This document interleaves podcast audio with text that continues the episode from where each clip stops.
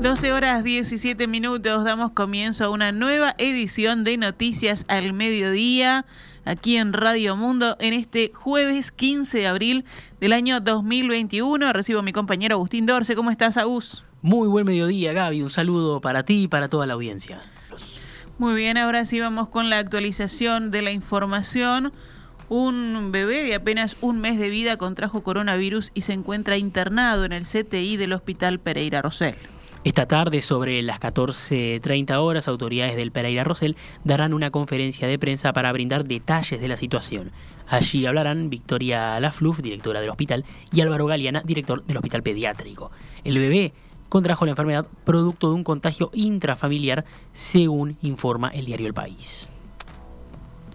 El Ministerio de Salud Pública informó que las 48.000 dosis de la vacuna contra la COVID-19 de Oxford AstraZeneca, que arribaron al país el pasado 4 de abril, serán enviadas a los departamentos de Artigas, Rivera, Cerro Largo, Rocha, Río Negro, Canelones, Salto y Paysandú. El Ministerio de Salud Pública los considera los departamentos con mayor riesgo, ya que están comprendidos dentro de los que están expuestos por ser limítrofes con la República Federativa de Brasil, los que tienen una mayor circulación de la variante P1 o del virus del SARS-CoV-2 y los que presentan menor porcentaje de vacunados. Las vacunas serán administradas a personas mayores de 60 años, según indica la recomendación de la Comisión Nacional Asesora en Vacunaciones. Arribaron en la noche de este miércoles otras 80.000 dosis de la vacuna anticovid producida por Pfizer y BioNTech. De estas empresas, este es el primer embarque con esta cantidad, ya que anteriormente todos los miércoles llegaban 50.000. Inicialmente el gobierno acordó con las empresas que todos los miércoles llegarían a Uruguay una determinada cantidad de dosis que empezaron siendo 50.000 y posteriormente serían un poco más, pero tras nuevas negociaciones se alcanzó un acuerdo por el cual llegarían a partir de esta semana unas 80.000 dosis. Concretamente, según informó el gobierno, en la noche de ayer arribaron 80.730 a nuestro país que se utilizarán para continuar con la vacunación de los grupos prioritarios, ya sea por su exposición al virus, como el personal sanitario, como por su edad mayores de 71.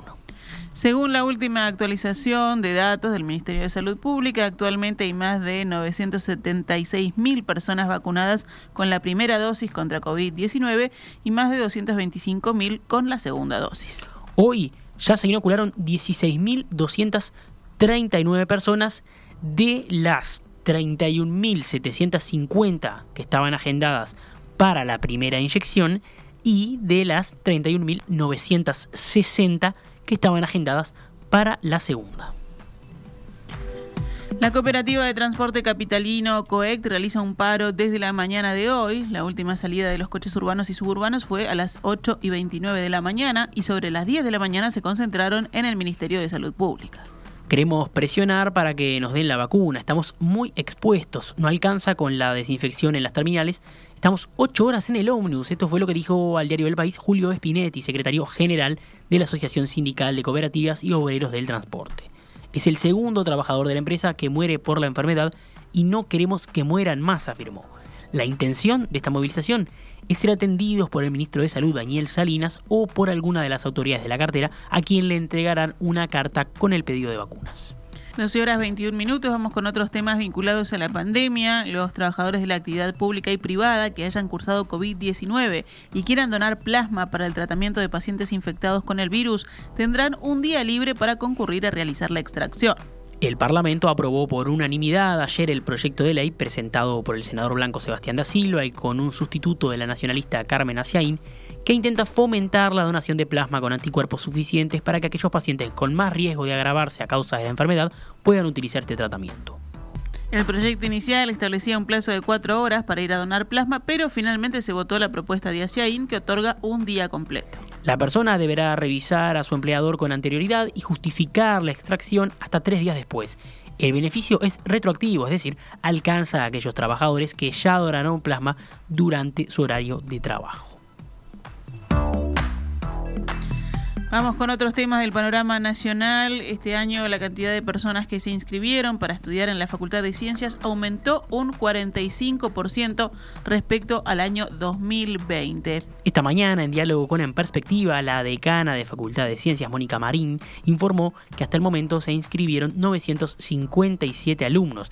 El año pasado fueron 669. La coordinación con ANEP para postergar el inicio de cursos y haber facilitado la inscripción a distancia en todo el país fueron puntos clave para este aumento en el alumnado. Además, según Marín, la pandemia ha colaborado en el acercamiento de los alumnos a las carreras que se dictan en ese centro de estudios. Sin duda que la pandemia y la situación sanitaria, pienso que también, sin duda, han colaborado esta visibilidad de los científicos o más bien de la del rol de la ciencia, ¿verdad? Que pueden desempeñar, que sea, en, digamos, en la sociedad y que creo que eso también debe haber contribuido. Cerramos el panorama nacional con otras noticias. El Tribunal de Apelaciones de Segundo Turno dispuso la liberación del coronel retirado Eduardo Ferro. El tribunal hizo lugar al recurso presentado por la defensa del coronel retirado Ferro, que apeló la prisión preventiva en la causa que investiga la desaparición del militante comunista Oscar Tacino. Para el tribunal, integrado por Daniel Valcaldi, Daniel Tapié y Ricardo Míguez, no corresponde la prisión preventiva debido a que aún no fue procesado por la justicia. La jueza penal de 27 turno, Silvia Urioste, dispuso la prisión preventiva luego de que la defensa del militar presentara un recurso de inconstitucionalidad contra la ley 18.831 de restablecimiento de la pretensión punitiva del Estado para los delitos cometidos en aplicación del terrorismo de Estado, lo que detuvo la causa. Fuentes de la Fiscalía dijeron a la diaria que el tribunal no consideró el hecho de que Ferro estuvo tres años prófugo y recordaron que no hay jurisprudencia en la Suprema Corte de Justicia alineada a la posición del tribunal. Con la decisión de este tribunal, Ferro podrá esperar en libertad la resolución de la Suprema Corte sobre la inconstitucionalidad. A partir de esa decisión, la causa de Tassino se retomará. Repasamos a cuánto cotiza el dólar a esta hora en pizarra del Banco República, 43 pesos para la compra y 45 pesos con 20 para la venta.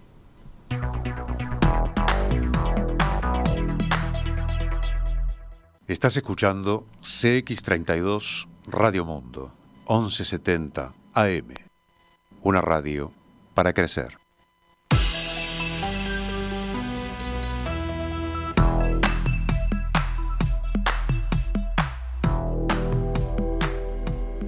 Doce horas 26 minutos, continuamos en Noticias al Mediodía.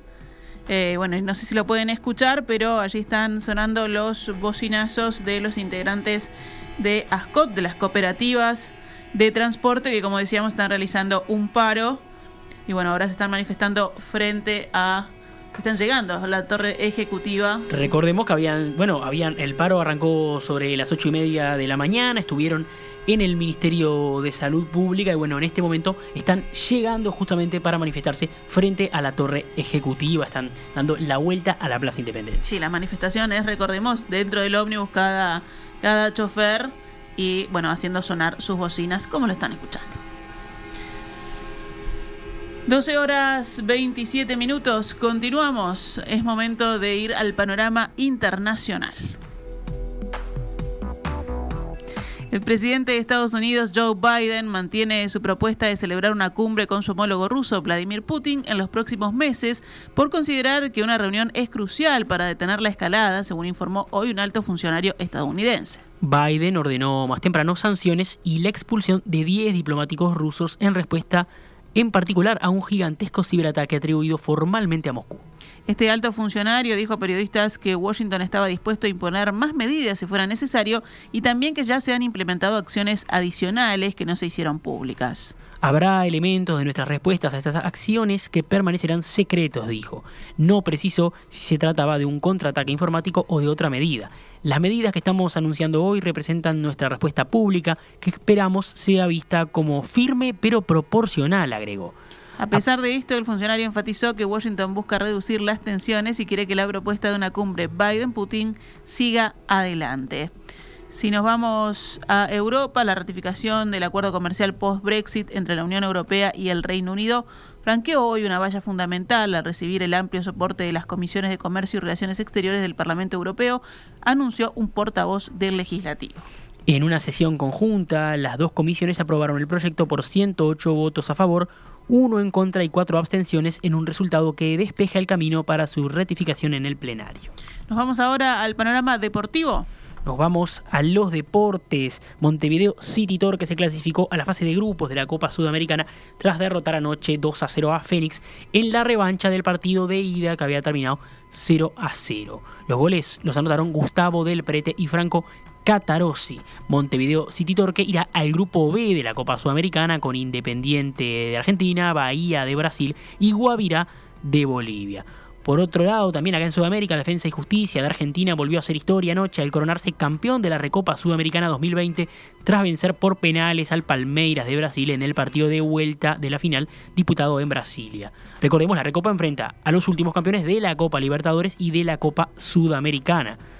Como el resultado de las dos finales en tiempo reglamentario los igualó en puntos y en diferencia de goles, tuvieron que definir por penales y Defensa y Justicia se impuso por 4 a 3. Uno de los goles de penal del equipo argentino fue del delantero sanducero Miguel Merentiel, único uruguayo en el plantel de Defensa y Justicia, mientras que el uruguayo de Palmeiras, el lateral izquierdo de la selección uruguaya, Matías Viña, fue expulsado a los 68 minutos. Si nos vamos para Europa, ya están los cruces semifinales de la Champions League con dos equipos ingleses, uno español y otro francés. El Real Madrid igualó ayer 0 a 0 con el Liverpool, por lo que partiendo de que el resultado de la ida fue 3 a 1 a favor del Real Madrid, se clasificó a las semifinales, mientras que el, el, Manchester City venció 2 a 1 al Borussia Dortmund, quedó con un global de 4 a 2 en el total de la serie y también clasificó. Las semifinales de ida se jugarán el día 27 de abril, el martes 27 de abril, Real Madrid se enfrentará al Chelsea de Inglaterra, que viene a eliminar al Porto de Portugal, y el Paris Saint-Germain se enfrentará al Manchester City, el Paris Saint-Germain que viene a eliminar al Bayern Múnich. Por otro lado, hoy también en Europa se definirán los partidos de se definirán los semifinalistas de la Europa League, el equivalente a la Copa Sudamericana acá en en Sudamérica. Desde las 16 horas uruguaya jugarán la Roma de Italia que recibirá al Ajax de Holanda. En, la, en el partido de ida ganó la Roma 2 a 1. El Slavia Praga de República Checa recibirá al Arsenal de Inglaterra, igualaron 1 a 1 en la ida. El Villarreal de España recibirá al Dinamo de Zagreb de Croacia, 1 a 0 ganó Villarreal en la ida.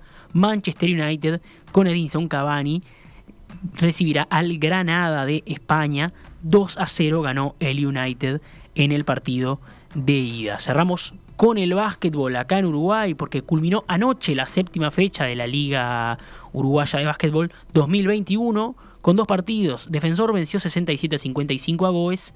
Capitol venció 87-82 a Aguada. Hoy ya comienza la octava fecha con un partido, el que enfrentará a Trubil y a Bigua a las 21.15.